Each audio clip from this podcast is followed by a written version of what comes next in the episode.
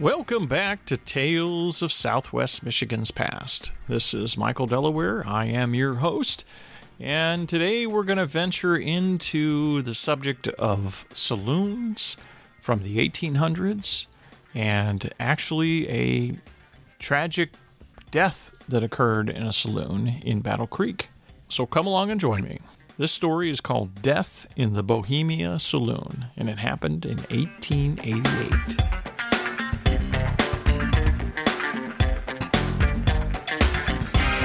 So, Frank Herman Boos had a love for the arts. His last name was B O O S. And in an era long before radio and television, he had this love for the arts.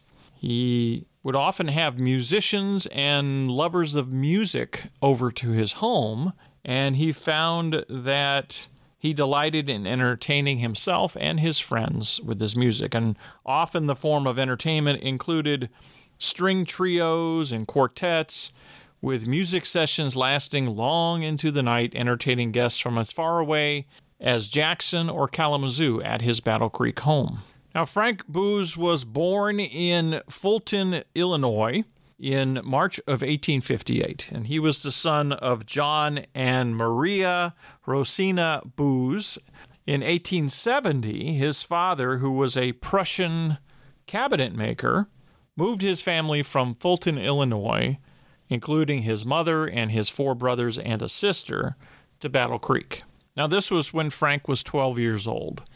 So, this German family would settle in the city, and the father was a successful carpenter and cabinet maker. And Frank would go on to become one of the city's leading businessmen. He was a builder of homes himself and also a banker. And throughout his life, he also invested in many other businesses in town, including the Union Steam Pump Company, and he also contributed to the cultural enhancement of the community at the same time. He served as the director of the Merchant Bank, and he was also a self taught musician who played the violin and the cello. And eventually, he became one of the founders of the Battle Creek Symphony Orchestra. Now, among one of his many business interests, it was the bottling of and wholesale distribution and retail selling of beer and other types of spirits, but mostly beer, being of German descent.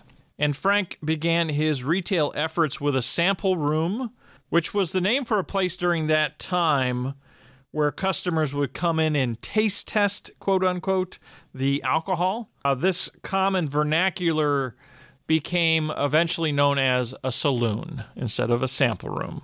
But following the success of his sample room, he opted to open a more elaborate establishment, which he named the Bohemia Saloon. And the saloon officially opened on Tuesday evening, January 8th, 1883 and it was located in the Werstein block, and you can find it on the old Battle Creek fire maps from 1887.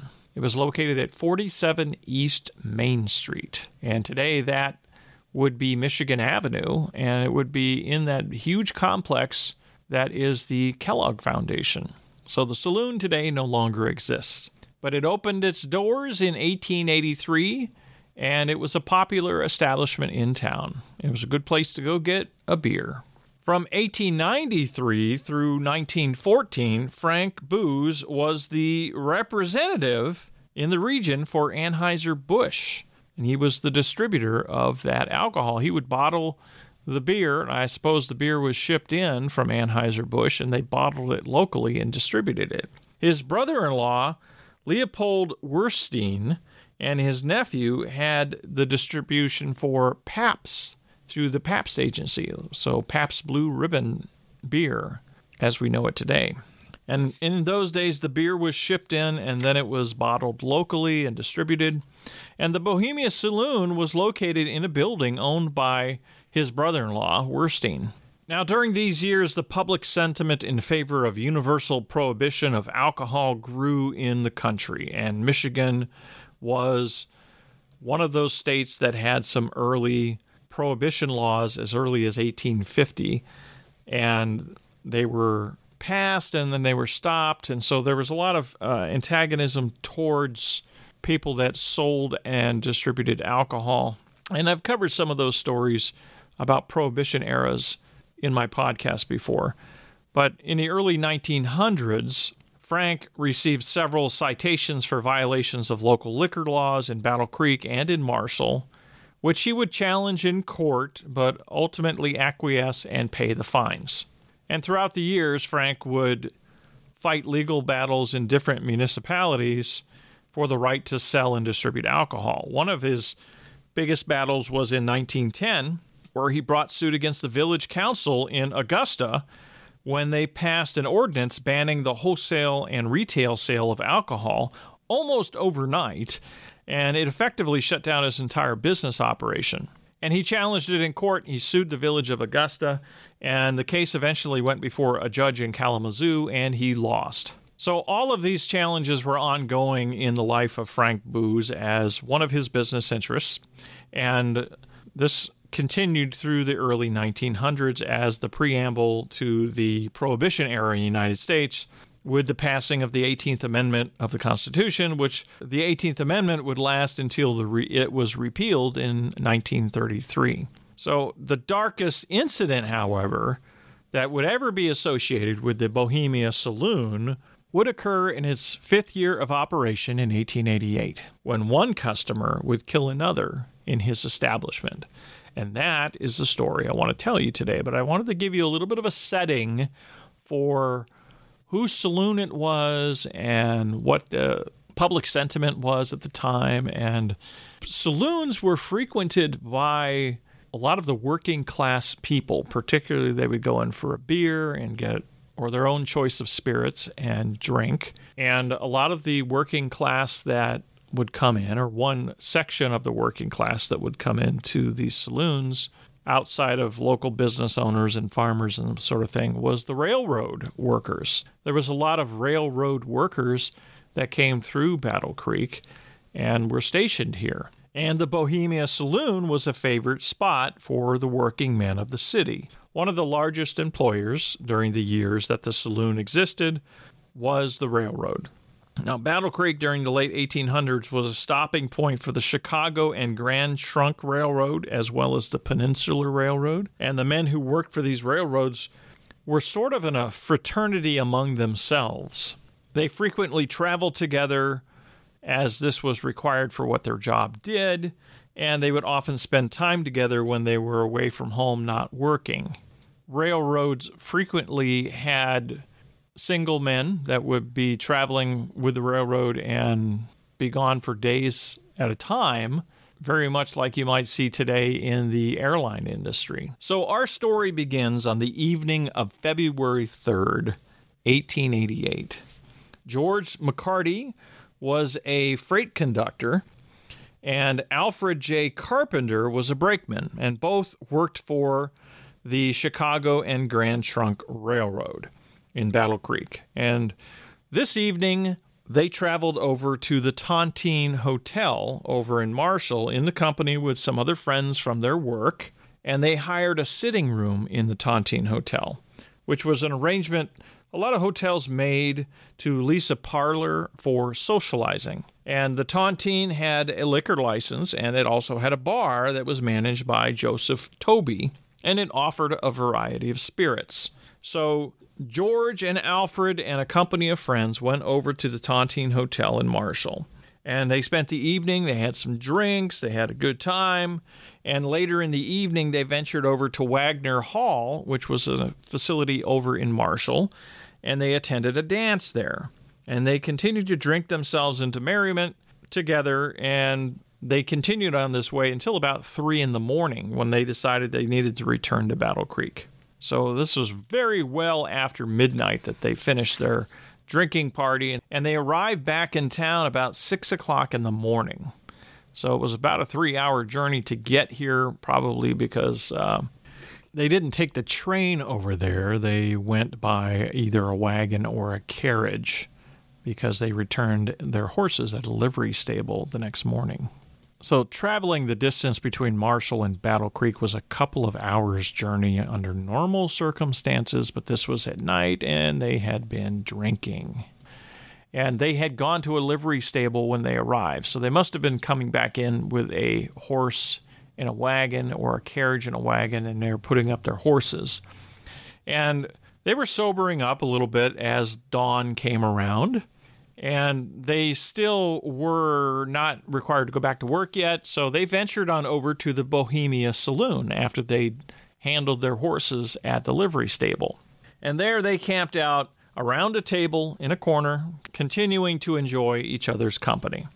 Now, George McCarty was originally from New York, and Alfred Carpenter had grown up in Calhoun County. He had originally lived in Marshall, and then later he moved to Battle Creek. Now, Alfred, whose real name was Alfred Munsey, had been adopted by his stepfather, William Carpenter, when he was a boy, and he'd always used Carpenter as his surname. So, despite their regional differences, with George growing up in New York and Alfred from Calhoun County, the two carried on as good friends, according to those who knew them. They had been working together for quite some time. So, as the morning waned on and they were drinking at the Bohemia Saloon, the friends began to roughhouse a little bit around the saloon, and witnesses say they were not extremely intoxicated at this point, but they were roughhousing around the saloon. And the men were, in fact, clean shaven, and George McCarty was known for being quite fastidious in his habits and dress, but they were having a few drinks and albeit on a reduced scale from what they had done in their prior evening celebrations over in Marshall. Perhaps they were feeling a little bit spirited and recalling antics from the night before, but they were just known to be scuffling around the saloon, kind of wrestling and uh, doing what men will do when they've had a few beers, at least back in the 1800s.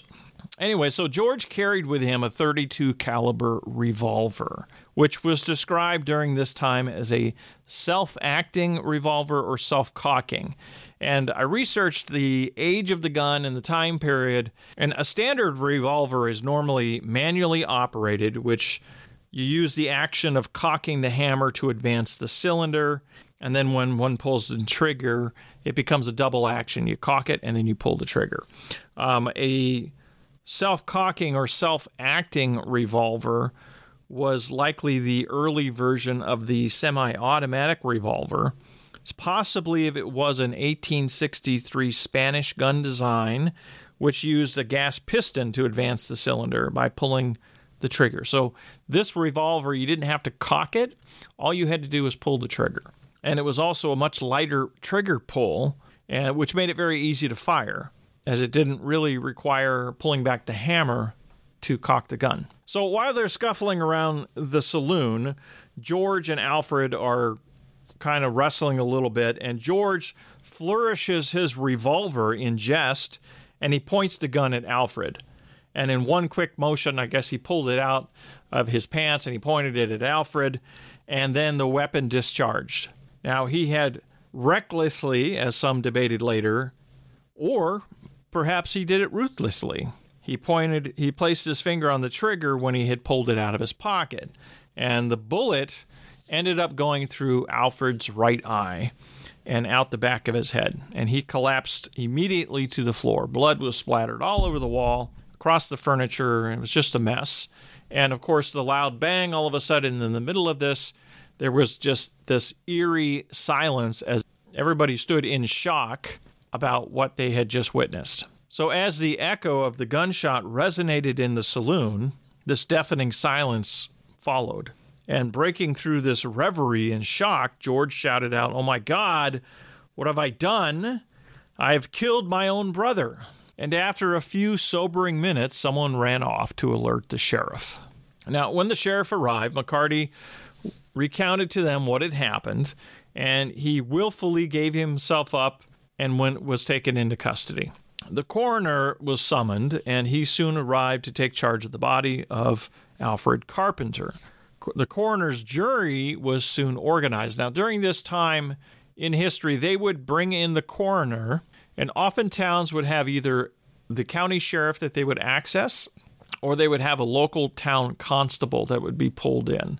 And near as I was able to tell, they called in the sheriff on this one. Perhaps it was that he was closer.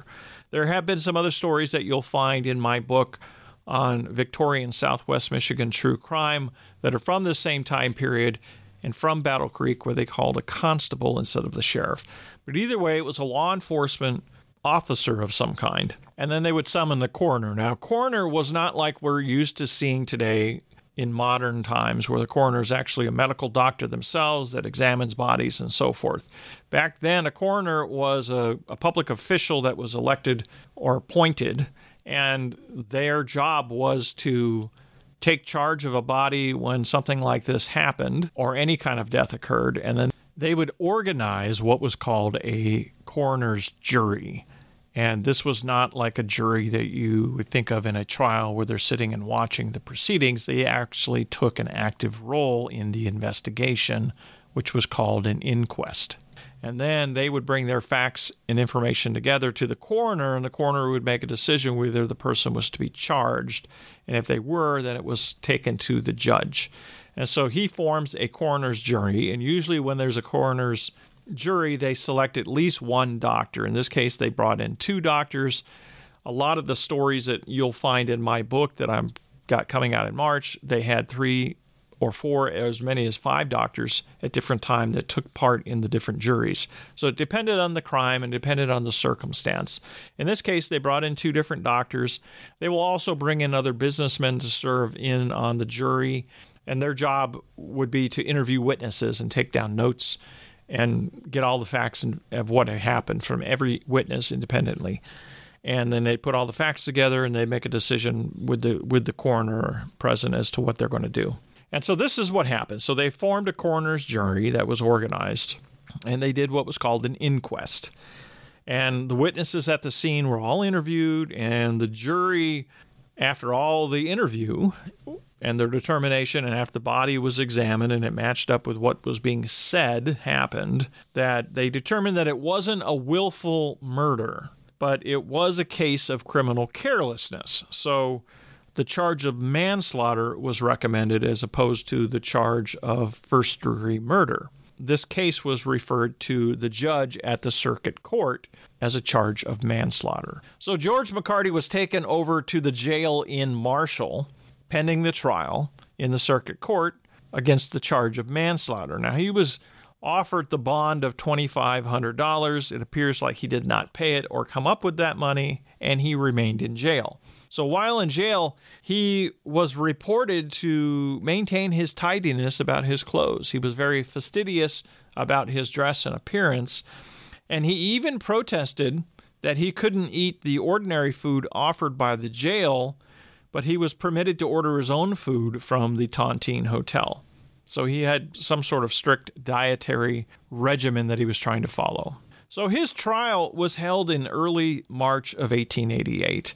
And during the proceedings, as the details of the events of the Bohemia Saloon and what occurred that day were outlined in the courtroom, George McCarty held his hands over his face and he cried nearly throughout the entire proceedings. And testimony on this was quite interesting. Uh, there was a man by the name of Horace Bidwell, and he was the livery stable owner. And he described when McCarty and Carpenter arrived that morning that when they visited his barn before going to the saloon, he described that both men had carelessly handled the revolver during his visit, but he noted that they were cordial to each other. So they were just careless with this revolver even at that point. So they were probably still semi drunk when they arrived. So he recounted whatever he saw that day and presented it to the trial. The next witness that really is quite interesting because all the other witnesses that were in the Bohemia saloon that day worked for the railroad, except this man. And his name was Edward Turner. He testified that he was present in the saloon that morning. He was a black man and he swore that Carpenter and McCarty were quarreling. He said that McCarty had um, called out, Now I have got you, when he pointed the gun at Carpenter, and then he pulled the trigger. So this testimony was entirely contrary to the others that claimed that um, it was an accident and they were horseplay. And there were other witnesses that were saying that Edward Turner was not even there. So he was being challenged on his testimony. And of the uh, eight men that testified that were in the saloon that morning, in addition to Edward Turner, six of them said that Turner wasn't there, and two of them said that he was. So it was a very interesting dynamic going on there. You have a solo black man who says he saw the two quarreling, and the one guy pointed the gun in anger and made some curse words before he pulled the trigger. And the other people who are his colleagues at the railroad are saying it was an entirely a different story. Now, were they protecting George, or was that what really happened? And was uh, Edward Turner, for whatever reason, testifying falsely?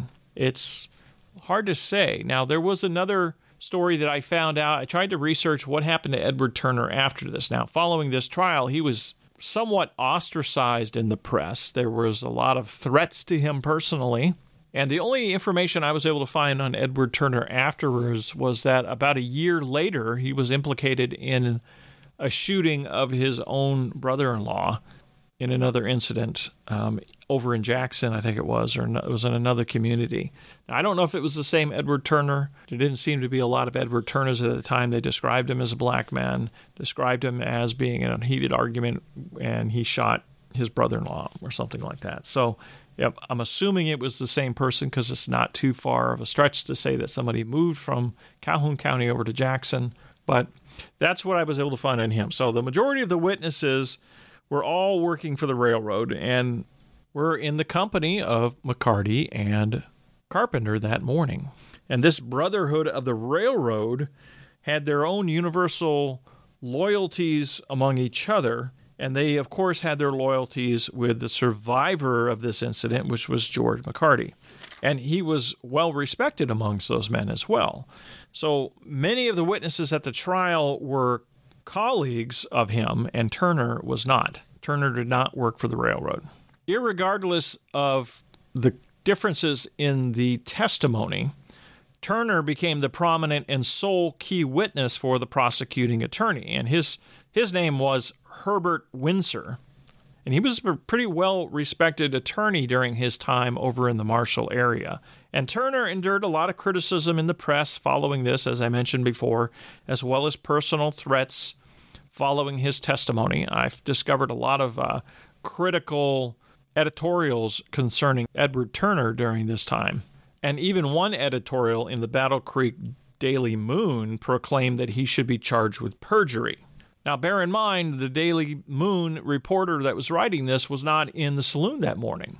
The only people who were in the saloon that morning were the men that were there with the railroad partying with McCarty and Carpenter and supposedly Edward Turner. So the defense attorney for McCarty, his name was Fred Waldley, and he attacked Turner's character and reputation at the trial.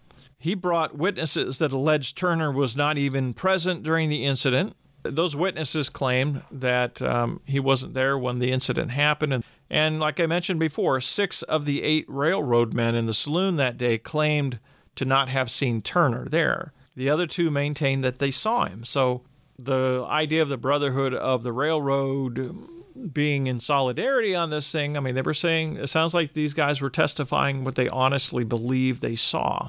So, with this contrary uh, testimony, it's hard to decide as a reader looking at this. It's about 140 years ago, to be honest. So, what what was actually the case? Was this a, a mere accident, or was it something where the guy in a heated moment, pulled the gun on his friend and pulled the trigger and said, you know, I've have you, like he, like uh, Turner had said. He said, Turner said, "Now I have got you," is what his testimony said. We will never know. But at the close of the proceedings, which was on March 14th, the prosecuting attorney Windsor and the defense attorney Wadley made compelling arguments to the jury, and the jury deliberated and they were only out for about an hour when they returned with a verdict of not guilty. George McCarty was released from custody, and a dispatch was sent by telegraph to his mother in New York, apprising her of the news that he was acquitted. Public opinion, despite the verdict in this case, remained divided over the outcome. McCarty's friends were certainly delighted, but other citizens who attended the trial who favored prohibition, and along with those who found Turner's testimony believable, were outraged. And this second group felt McCarty was reckless and his actions should have resulted in a conviction in the minimum of manslaughter. I mean, after all, he did shoot and kill Alfred Carpenter. So this trial continued to remain a principal topic of conversation among the railroad men following this. And Jane Carpenter, Alfred's mother, a few weeks after the trial, filed a suit against Frank Boos and the Bohemia Saloon over the death of her son. Now, a warrant from the court was issued, and the saloon owner, when he received the warrant to come to the trial and face the charges that she was making, he reached out to Jane Carpenter and arrived at a settlement where he paid her $1,000. And so she dropped the suit. So Alfred was buried at Oak Ridge Cemetery over in Marshall and Jane Carpenter used some of the settlement for his funeral. And today there's a detailed stone marker which has one of the tree shapes that you are familiar with. If you've traveled around and looked at cemeteries, you'll occasionally come across these headstone markers that are in the shape of a tree. Many of those were members of the Woodsmen of the World Organization, but not all of them. Some of them were just a marker that was defining that the individual was the foundation of the family, and so they would have this big tree as um, as a marker. Now, Alfred wasn't married; he didn't have any children. In addition to the tree marker on his gravesite, there's also a detailed urn at his burial site. So the Bohemia Saloon ceased to exist a few years before the passing of Prohibition. Frank Boos would marry Ella Ada Holgate in 1892 and together they would raise five children in Battle Creek. And he became revered for his faith in the community, uh, to bring business and other opportunities for decades, and he later became a founding member of the Battle Creek Country Club. And as far as I was able to tell in my research, he moved away from trying to be in the bottling of beer and the wholesale and retail distribution even following the repeal of prohibition in 1933. So that's the end of that story. Um, there was the German immigrants that did come into the Calhoun County area and all over southwest Michigan during that time in the late 1800s. Uh, starting around the 1860s, they would they moved into the area, so they had this huge wave of uh, German immigrants that came in, and there were some early German immigrants that were among the earlier settlers of Battle Creek. So they didn't all come from the east. There was a wave of uh, German settlers. There weren't as many of them, but uh, Frank Boos and his family were among them um, that had moved here. A lot of the German families brought in the knowledge and skill on how to brew beer in America. So if you like a good glass of beer now and then or a bottle at the local bar or even around your house, you got to thank the German immigrants for some of that, bringing some of that knowledge on how to brew beer. Anyway, that's going to conclude today's story. If you enjoyed today's episode and hearing about this case of the death at the Bohemia Saloon, please be sure to leave a rating or review on whatever app that you are listening on. And if you'd like to reach out to me, you can find me at michaeldelaware.com. Also, check out my calendar on that website of my upcoming book signing events. I've got several of them scheduled and posted there on the calendar link. And there's a link also on the calendar there that you can uh, sign up for an email from the publisher. I am hoping to have a pre order link in a few weeks available. I've just got to take some time, perhaps this coming weekend, to uh, put that on my website. I've been in correspondence with my uh, publisher this week on a lot of other marketing details, and that's one of the things that I want to get done in the next week or two here. So I hopefully will have an announcement on that very soon for you because I've had several people reach out to me saying they'd like to pre order the book. And of course, when you go to the website, you'll be able to see the cover of the book there and see some of the details about that as well. So until next time, when we take another journey into yesterday and we explore even more fascinating stories from Southwest Michigan's past. Thank you for listening.